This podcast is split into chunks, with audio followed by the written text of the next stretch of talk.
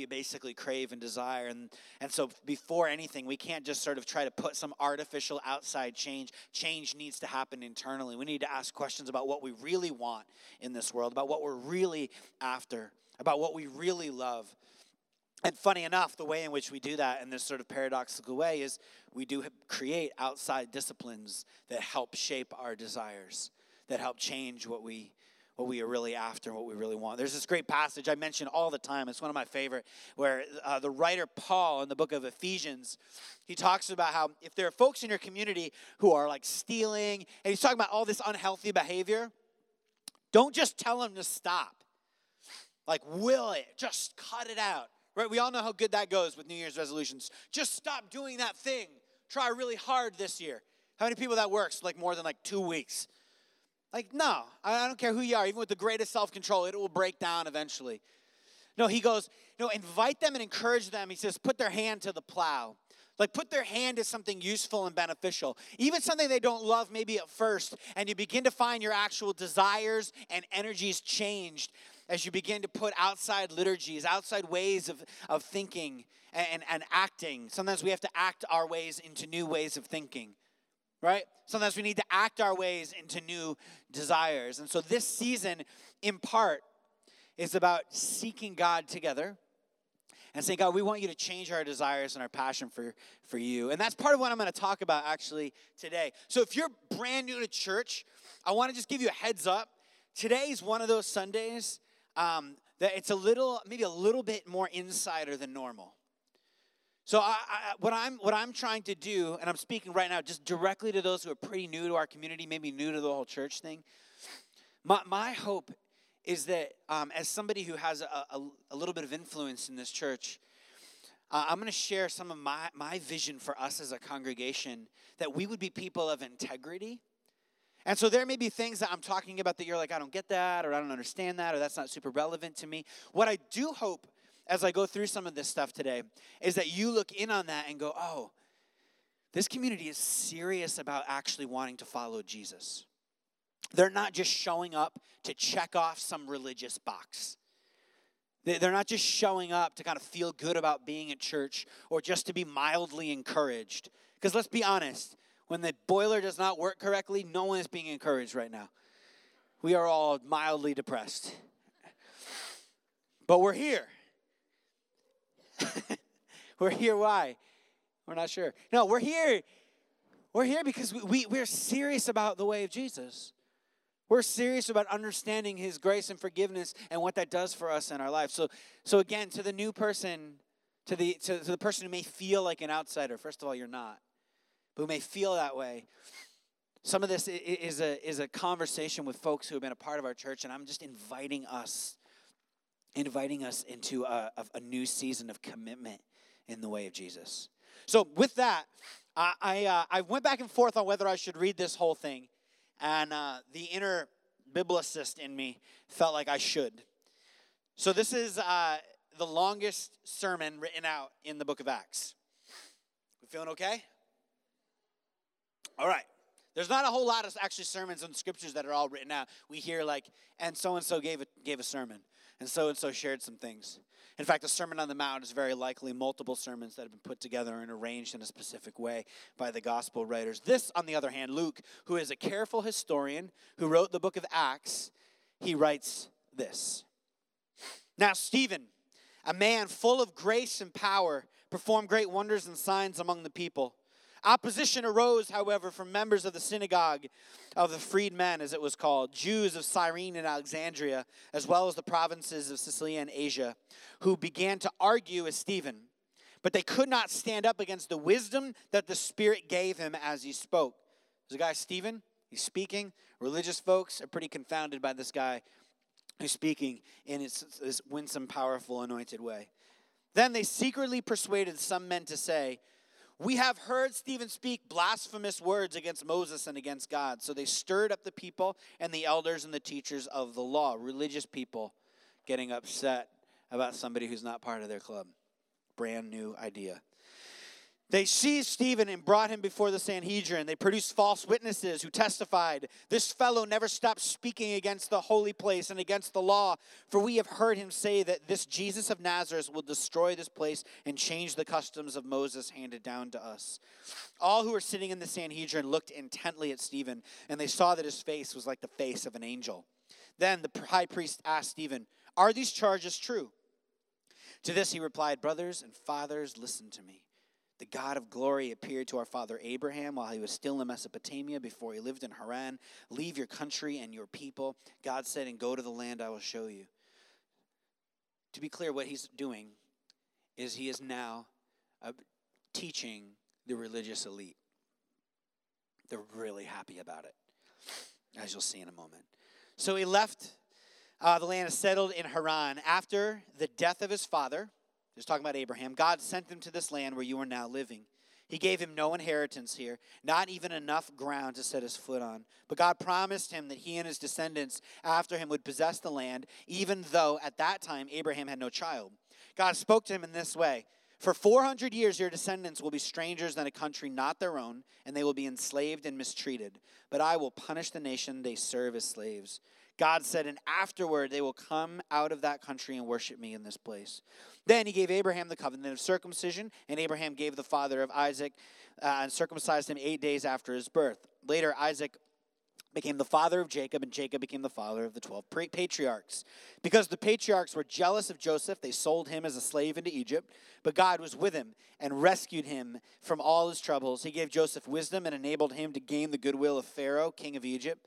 So Pharaoh made him ruler over Egypt and of all of all the palace. Then a famine struck all Egypt and Canaan, bringing great suffering, and our ancestors could not find food. When Jacob heard that there was grain in Egypt, he sent out forefathers on their visit.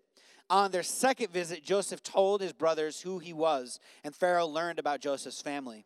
After this, Joseph sent for his father Jacob and his whole family, 75 in all. Then Jacob went down to Egypt, where he and our ancestors died. Their bodies were brought back to Shechem and placed in the tomb that Abraham had bought for the sons of Hamor and Shechem for a certain sum of money. As the time drew near for God to fulfill his promise to Abraham, which again was to be a blessing to the whole world, the number of our people in Egypt had greatly increased. Then a new king to whom Joseph meant nothing came to power in Egypt. He dealt treacherously with our people and oppressed our ancestors by forcing them to throw out their newborn babies so that they would die. At the time Moses was born, and he was no ordinary child. For three months he was cared for by his family. When he was placed outside, Pharaoh's daughter took him and brought him up as their own son. Moses was educated in all the wisdom of the Egyptians and was powerful in speech and action. When Moses was 40 years old, he decided to visit his own people, the Israelites. He saw one of them being mistreated by an Egyptian, so he went to his defense and avenged him by killing the Egyptian. Moses thought that his own people would realize that God was using him to rescue them, but they did not. The next day, Moses came upon two Israelites who were fighting. He tried to reconcile them by saying, Men, you are brothers. Why do you want to hurt one another? But the man who was mistreating the other pushed Moses aside and said, Who made you ruler and judge over us? Are you thinking of killing me as you killed the Egyptian yesterday? Uh oh. You still following me? When Moses heard this, he fled to Midian, where he settled as a foreigner and had two sons. After 40 years had passed, an angel appeared to Moses in the flames of a burning bush in the desert near Mount Sinai. When he saw this, he was amazed at the sight, and he went over to get a closer look. He heard the Lord say, I am the God of your fathers, the God of Abraham, Isaac, and Jacob. Moses trembled with fear and did not dare to look. Then the Lord said to him, Take off your sandals, for the place where you are standing is holy ground. I have indeed seen the oppression of my people in Egypt. I have heard their groaning and have come down to set them free. Now come, I will send you back to Egypt. This is the same Moses they had rejected with the words, Who made you ruler and judge? He sent them to be their rule and deliverer by God Himself through the angel who appeared to him in the bush. He led them out of Egypt and performed wonders and signs in Egypt at the Red Sea and the 40 years of wilderness. This is the Moses who told the Israelites, God will raise up for you a prophet like me from your own people. He was in the assembly in the wilderness with the angel who spoke to him on Mount Sinai and with our ancestors, and he received living words to pass on to us. But our ancestors refused to obey him. Instead, they rejected him and in their hearts turned back to Egypt.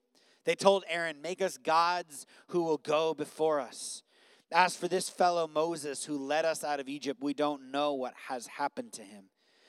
This, that was the time they made an idol in the form of a calf. They brought sacrifices to it and reveled in what their own hands had made.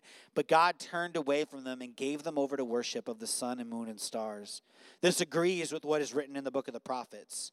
Did we bring we, did you bring me sacrifices and offerings 40 years in the wilderness people of Israel you've taken up the tabernacle of Molech and the star of your god Rephan the idols you made to worship therefore I will send you into exile beyond Babylon our ancestors had the tabernacle of the covenant law on them in the wilderness it had been made as God directed Moses according to the pattern he had seen after receiving the tabernacle our ancestors under Joshua brought it with them when they took the land from the nations and drove them out before them. It remained in the land until the time of David, who enjoyed God's favor and asked that he might provide a dwelling place for the God of Jacob. But it was Solomon who built a house for him. However, God does not live in houses made by human hands. As the prophet says, Heaven is my throne, the earth is my footstool. What kind of house would you build for me, says the Lord? Or will you, uh, or where will my resting place be? Has not my hand made all things? You stiff necked people, your hearts and ears are still uncircumcised. You are just like your ancestors. You always resist the Holy Spirit. Was there ever a prophet your ancestors did not persecute? He's laying into him now. It gets good now again if you want to dial back in. They even killed those who predicted the coming of the righteous one, and now you have betrayed and murdered him. You who have received the law that was given through the angels but had not obeyed it. So, when the members of the Sanhedrin heard this, they were furious and gnashed their teeth at him. Whenever I see the gnash your teeth at him, it's a very Jewish way of saying like they were ticked off, right? You guys remember Romeo and Juliet? You remember the one with uh, with uh, um, Claire Danes and Leonardo DiCaprio, where like I bite my tongue at you, and they're like around the gas station and they're going like this. Anyone remember that? No. Okay, great. Stephen, full of the Holy Spirit, looked up to heaven and saw the glory of God and Jesus standing at the right hand of God. Look, he said, I see heaven open and the Son of Man standing at the right hand of God. At this, they covered their ears, yelling at the top of their voices. They all rushed at him. They dragged Stephen out of the city and began to stone him. P.S. That's actually throwing rocks. That's not like a weed reference. Meanwhile, the witnesses laid their coats at the feet of a young man named Saul. While they were stoning him, Stephen prayed, Lord, Lord Jesus, receive my spirit. Then he fell on his knees and cried out, Lord, do not hold this sin against them. When he had said this, he fell asleep, which is a euphemism for he did. This is the word of the Lord. This is the word of the Lord. Praise be to God. Okay, that was a really long passage. Congratulations, you sat through the longest sermon in the book of Acts. Here's why I wanted to read all of that. And here's uh, a couple things I want to take away. It's going to be, again, like I mentioned, a kind of a funny sermon and, and really pointed at folks who are, who are here, who, who've been journeying with us for a long time. This, there's some things that we observe about the person of Stephen that I think are incredibly vital and incredibly important for us. Stephen, some background. Stephen's a typical person, like an incredibly typical person. He's a local church leader whose job is serving the elderly people food. That is the task that he's been asked to do. We read about they're sorting out what this new community is going to look like. There's some elderly in their midst, and the way in which we, they need some of the volunteers, just like we asked some of you, would you serve in kids' church? Somebody came up to Stephen and was like, hey, hey, we, uh, we need some folks to feed these folks. Would that be your job in the life of the church? Ordinary fella, and this is his job to go and serve those who need serving. Four things in this passage. And these are just insights into my pastoral goals for your life. These are my pastoral goals for your life. Four things from the life of Stephen. In the midst of all of these tensions, Stephen, a normal guy, all of a sudden thrust into leadership. These are some of the things I think we learn. One, my first thing is this I, that you would understand the Holy Spirit and what it means to walk in the Spirit more this year. My first pastoral goal for you. Full, we're told Stephen is full of faith and fullness of the Spirit, full of grace and power. They said, uh, it says they could not resist the wisdom from which he spoke. The Holy Spirit and the life of the believer, first and foremost, we're told, is the advocate, the one who comes alongside and reminds us of the teachings of Jesus, it says in the book of John. Comes alongside and empowers us to live them out. This is the, the Spirit of God with us. We're told that it was better. Jesus said, It's better that I leave and send my Spirit to be with you and in you than it is for me to hang around. So apparently, we can begin to open ourselves up more to the Spirit. In Galatians, it says we can walk in the Spirit. Like if you're a follower of Jesus, then you you you've entrusted yourself to Christ. You're somehow united with Him, and that you can begin to like walk in the flow of heaven now. And what that begins to do to you is shape your outlook and to shape your interaction with the Spirit who apparently comes alongside and empowers you to walk out the way of Jesus. The Spirit of God takes a normal person and transforms them. It takes the person who's helping out in the nursery, the person who's bringing some food to the elderly, and begins to empower them in a way that seems beyond their skill set. My goal is that you would ask this year the question what does it mean to be filled with the Holy Spirit? A biblical Christian who enjoys the reality of the Holy Spirit, that you're passionate about the things of God. As I was just thinking through some of this stuff, I kept thinking, you are not fated to grind out the next 30 to 60 years with the same habits and tendencies. You're not. Like, I, I, I speak the reverse of that over you. You are not fated to that. Baptism, the way of Jesus, when we come to the communion table, these are all reminders that things can change. The Holy Spirit can take a normal life and fill us. I was listening to somebody talk about um, this account by this guy named Jesse Itzler. Anyone know Jesse Itzler? He's this famous uh, runner. He ran like ultra marathons. He's written a bunch of books. He wrote like a big jingle for I don't remember what it was Radio Shack or something, whatever. He's, he's sort of this like very odd fella who's like made a big name for himself, and he put out a book called Living with Seal. So he's somebody who he's obsessed with health, uh, like a lot of urbanites, running marathons. He shifts to ultra marathons, which, by the way, are the most ungodly things imaginable. Uh, is it? Can I get some amens on that? Ultra marathons. So he's uh, he's doing this one like 24 hour run and so the goal is they're going to run for 24 hours and they have friends who are all swapping out. So they'll run for an hour and then the next person will run for an hour, the next person will run for an hour. And it's, it's some sort of like race that's set up with all these different teams. And they meet this one guy, I believe he's a Kenyan man or a Nigerian, I can't remember uh, in the book. But he's running and he's just running with a big jug of water and a bag of crackers. And this one guy, not a team, runs for 24 hours. So, like a lot of urbanites, Manhattan folks, he immediately pulls the guy aside after and goes, First of all, how on earth did you do this? Learns more about him, finds out he's a Navy SEAL. So that starts begins to answer some questions. And then he just goes, Will you train me? Will you train me? I would love for you to come and live with me for a month and train me. So this is what the guy says. Yeah, yeah, yeah, I'll, I'll, I'll, I'll come, but you have to do whatever I say whenever I say it. Again, the book is called Living with Seal. So they're in the gym. One of the funny, funniest accounts, the first account, they're in the gym and he does chin ups. I think he does like maybe 10 chin ups, the guy. Um, and uh, Jesse. And so uh, this Navy SEAL turns to him and he goes, That's really all you can do. He goes, You're not leaving the gym. You're not leaving the gym today until you do a thousand. True story. So you're doing a thousand. SEAL makes him do all these insane things. These accounts like late at night. It's like 10 o'clock at night. And the guy's getting ready to go to bed and he turns to him. He's like, All right, get your shorts on. We're going to go run eight like through Central Park in January. The line that keeps coming up is, You're too soft, Jesse. It makes him sleep in a hard chair one night because it's just too soft. It makes him sleep in a chair. So Jesse says at the end, like, when you're done, you're at 40% of your physical like capacity. 40% of your physical capacity when you're at your when you're at your end. You're only 40% there. This is the observation that he has. He shaves a minute. This is a guy who runs ultra marathons, Jesse, shaved a minute off his mile. And so it just got me thinking as I'm hearing this this conversation around this account in this book. It makes me go, what would happen like if my discipleship was like that? If I was like, I just I did whatever Jesus said. And it dawned on me. Like, if I trust what I read in scripture,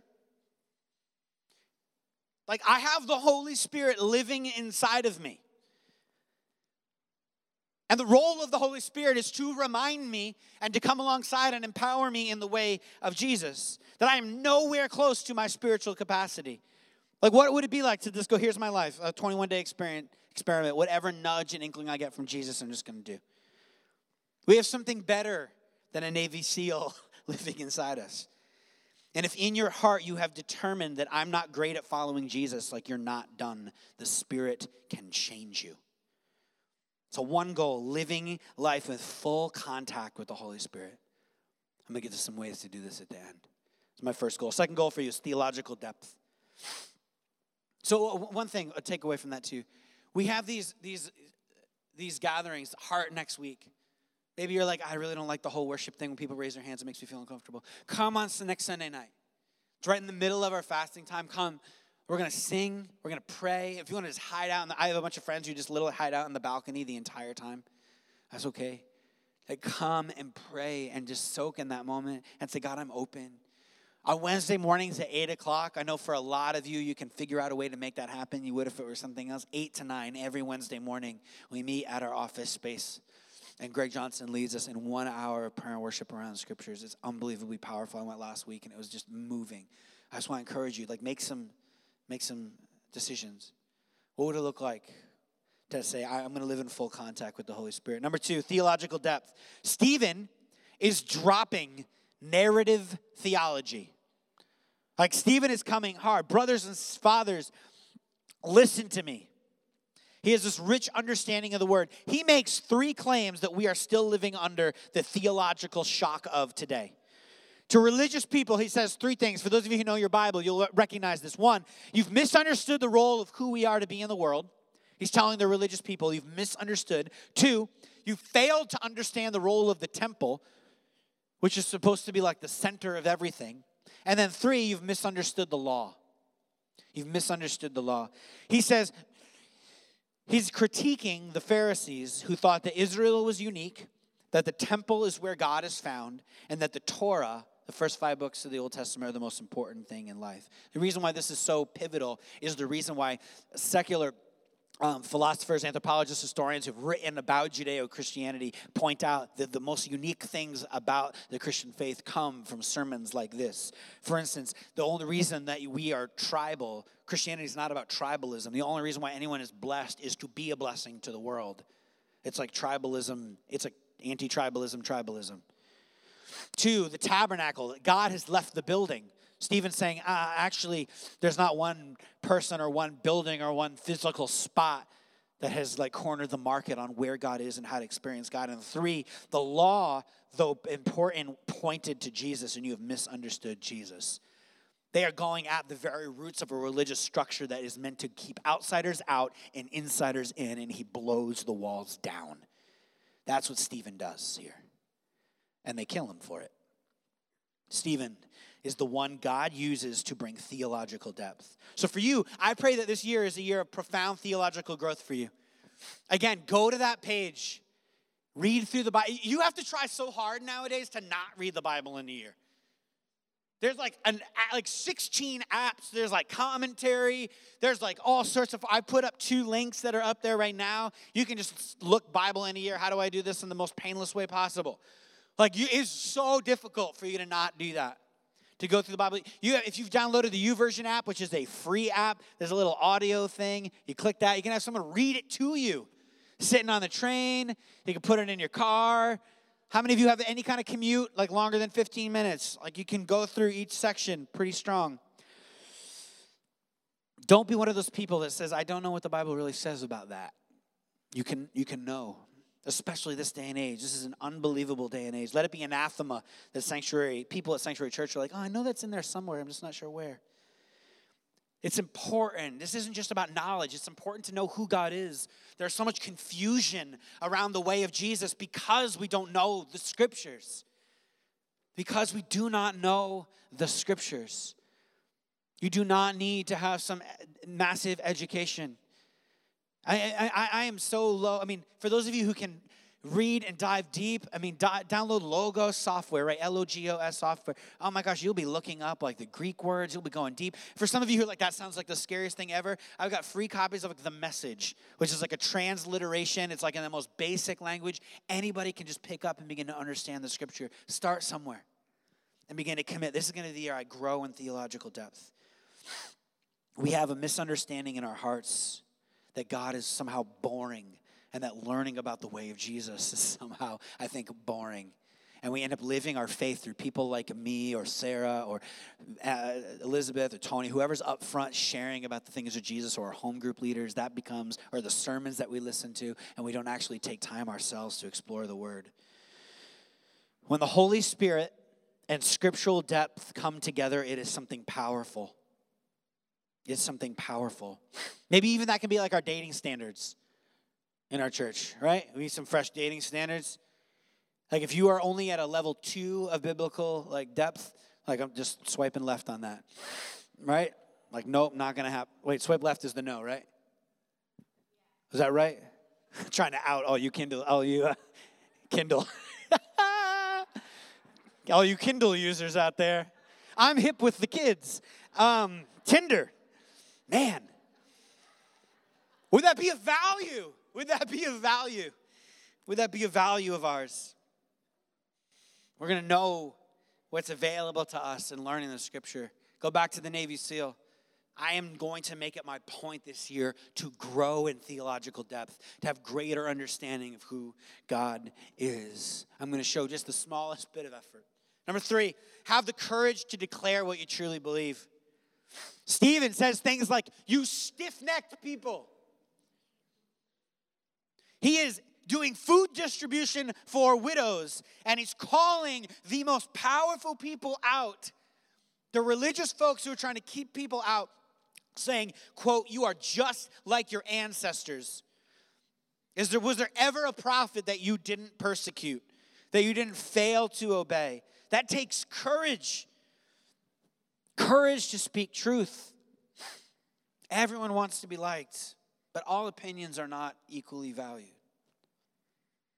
We have to be people who speak courage and are willing to speak life and love and inside our community, right? It's not our job to judge those outside the community, but it's our job to hold each other accountable.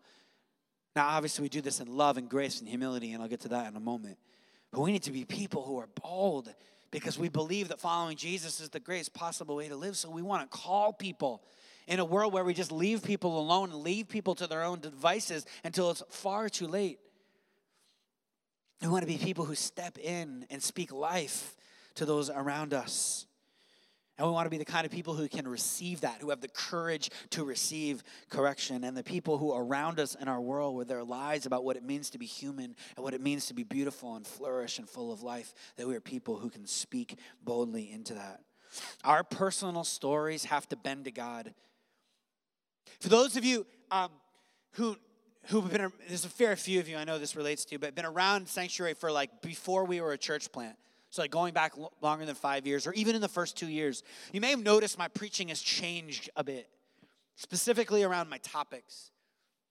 It was justice, justice, justice, serve the poor, go, care, go, serve, beyond the fatigue that that sometimes produces for me, it was a corrective for many of us that felt like we need to recognize what it means to be a follower of Jesus is to join God in the renewal of all things. My conviction around that has not changed at all.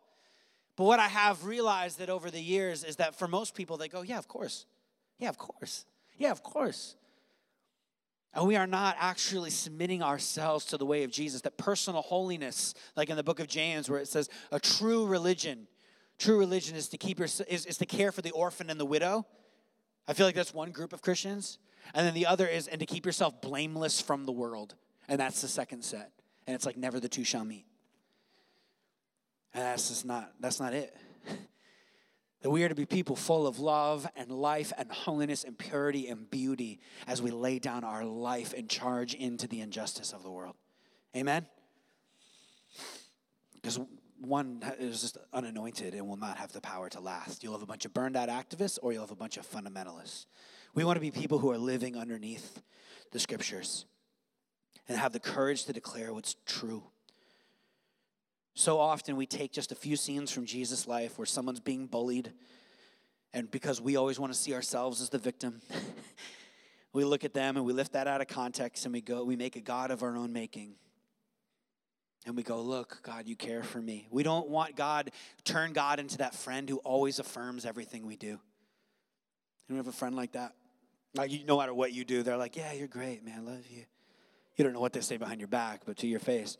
I think we turn God into that. No, God's cool. I'm always the victim. If you've never been challenged by God or in scripture or anything like that, if you found ways to like, well, God didn't really mean that, you ever find that as your narrative, like, this is what we want to correct, we want to be people who live with the courage to say, I actually want to be shaped by the word and to be people who can receive receive the strength of that and this be people who live with courage the courage to confront.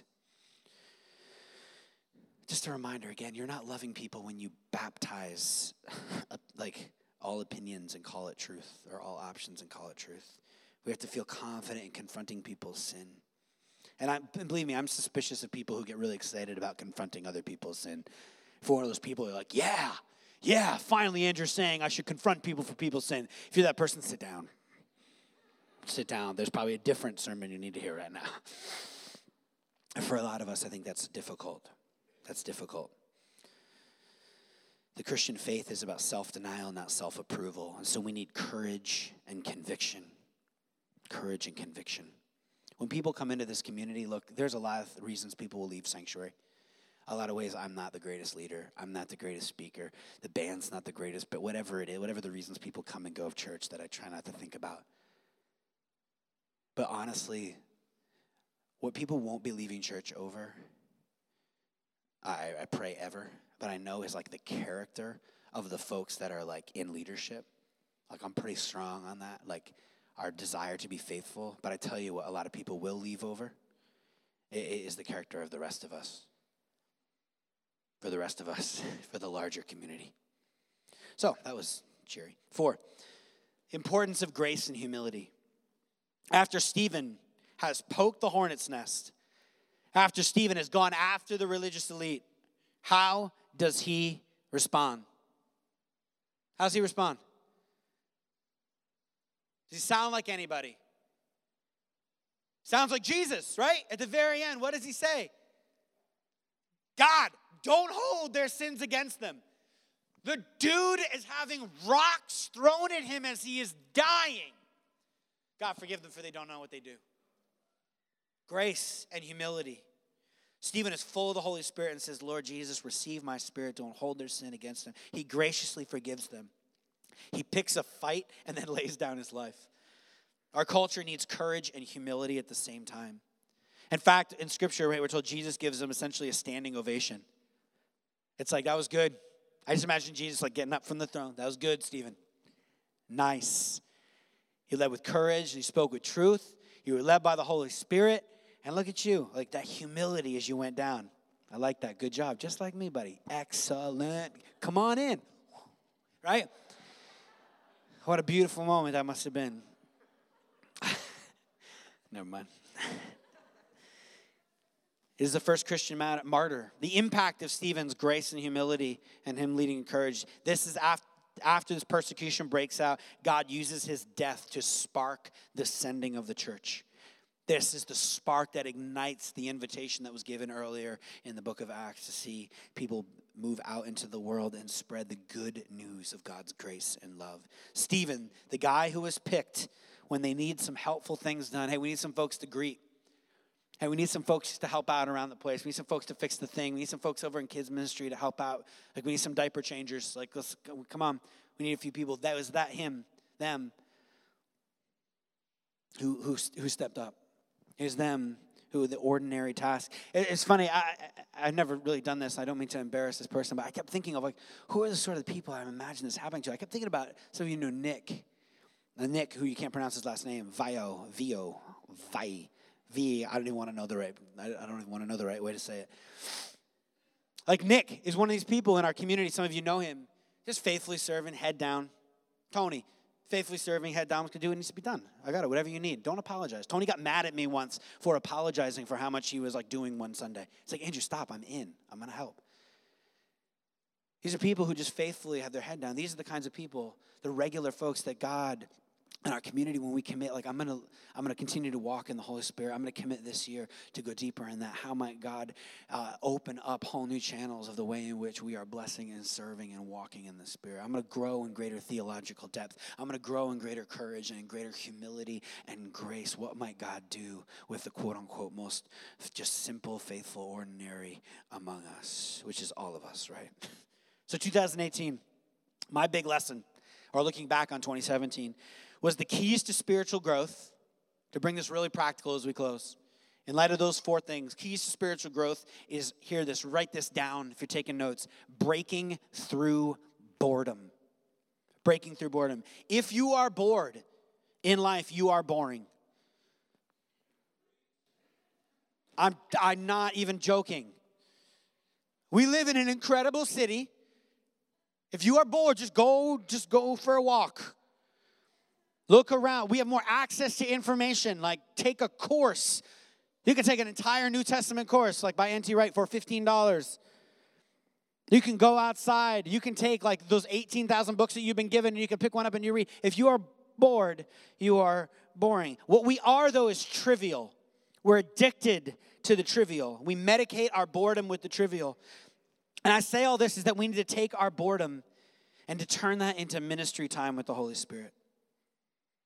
Like, what are we going to do tonight? Well, we could watch Chef's Table for an hour, or we could join hands and just pray and say, Holy Spirit, will you just show up? That's weird.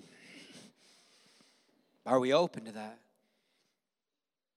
The amount of time in television that you spend, what if you were to go through something that would greater grow your theological depth, your attentiveness to the Holy Spirit, your conviction? I love like the parents' table thing that we're doing one of the things that came out of over the last year of thinking about discipleship in my own family was like i'm going to pray for my kids and my wife every person in my immediate family for five minutes a day. I'm just going to pray for them i'm going to pray for them i'm going to pray for them. It's changed everything. And in fact in seasons and a couple weeks here and there where i have not been faithful to do that i've noticed the difference. I'm going to take some of that like downtime i have and i'm going to actually begin to turn that into time where i'm allowing myself to be ministered to by the holy spirit that moment of boredom is the moment of opportunity. That moment of the trivial is the moment of opportunity. And that moment where I had a buddy of mine who did Shallow Mondays, it's like that's like the bachelorette night, right? Isn't that bachelorette bachelors at Monday nights, I believe, correct? Don't lie like you don't know. I see you. Mad. I'm just kidding. right? What are those nights where it's like he would gather his whole family together and they just call it Shallow Mondays? I was like, oh, it's funny, and we're making fun of it, and it's good to kick back. And or some people are like, dude, you gotta see the second season of Stranger Things. I still haven't seen the second season of Stranger Things. You gotta see. How have you not seen it? I get it. I'm sure it's a great show. There's obviously nothing wrong with Stranger Things. Please don't paint me a fundamentalist. But I'm like, you know what? I, I've really tried to resist the amount of like amazing television I put in my life. That in and of itself hasn't made me more holy. What it's done is changed like my available free time to be ministered to and the things that I say I want to do. The ways that I want to grow, the person that I want to become. I don't need to be the same person I am today. Never mind 30 years from now. I'm talking like at the end of 2018. We need to redeem routines. Last point, I'm going too long. All things that matter are buried below boredom. This was like my little like epiphany. The things that matter are so often buried below boredom or below the trivial. We need to redeem our routines. Any of you who have more than a 15 minute or a commute that's like 15 minutes a day, you could have written this sermon. This sermon came out of time, like looking at this passage, reading this through my normal, like normal Bible plan. You're reading through it, right? Really quick observations. You're reading through that, like, wow, this guy's got some serious like theological like depth and he seems like just kind of like a like an average person in scripture. It's not like some of these big apostles.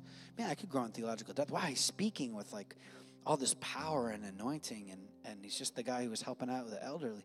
Man, I could grow grow and and uh, wow, he's got this courage. Wow, it's amazing. And look at the way he dies with this grace and humility. Could I be the kind of person when people are throwing rocks at me, I respond with love and grace? That's like took 15 minutes to write this sermon. That was it. That's my sermon.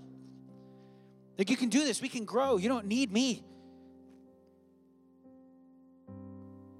We can commit ourselves to going, if the Holy Spirit really lives inside me, what would it mean for me to pay attention just a bit more this 2018?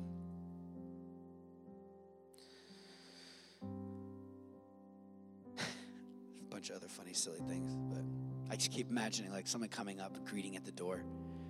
Someone who's been like serious about this, like the middle of the summer, like, yeah, I, that sermon Andrew gave on Stephen really convicted me. Someone comes up and you're like talking to somebody, you're just greeting at the door, like, hey, how are you? I hope you're having a nice greeting experience here. Thanks for here's a cup of coffee. You know, I just as you came in, like something came to mind. Like Spirit's brought this to mind. Like, are you doing okay?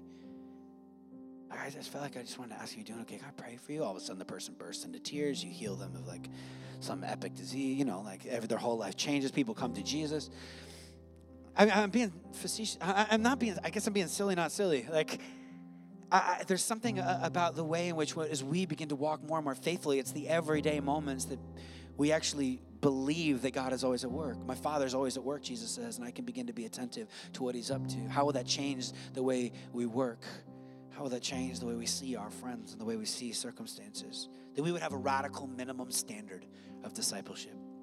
A radical minimum standard. That you would be resolved in your heart that I'm going to understand the Holy Spirit. I'm going to grow in biblical conviction. I will resolve to know so much theology that I can begin to categorize it that I will grow with greater courage and greater grace this year. There's just a few thoughts as I was just praying through this week, my vision for the life of our community. And I'm going to be praying this over you all year. It's my hope for us as we go. So uh, I'm going to pray for us. We're going to come up and we're going to take communion and close together. It should take like five minutes as a whole. But I want to ask for these last five minutes, we come, we take communion, and we sing a song and a half. is that when we see we, we sing this song that we've been singing the last couple of weeks let this heart not wander let my eyes let my this heart not wander from your presence may my eyes see nothing but you may i always praise you that as we are praying that we are just open to god making like deposits and insights throwing sticky notes up in our mind of like what we can, what we need to give our time to, what we need to let go of this season so that we might grow in grace and truth. There are so many folks in this room who are going to sing out in a moment like, You are always worthy of my praise. God, I love you. God, your way is the greatest way.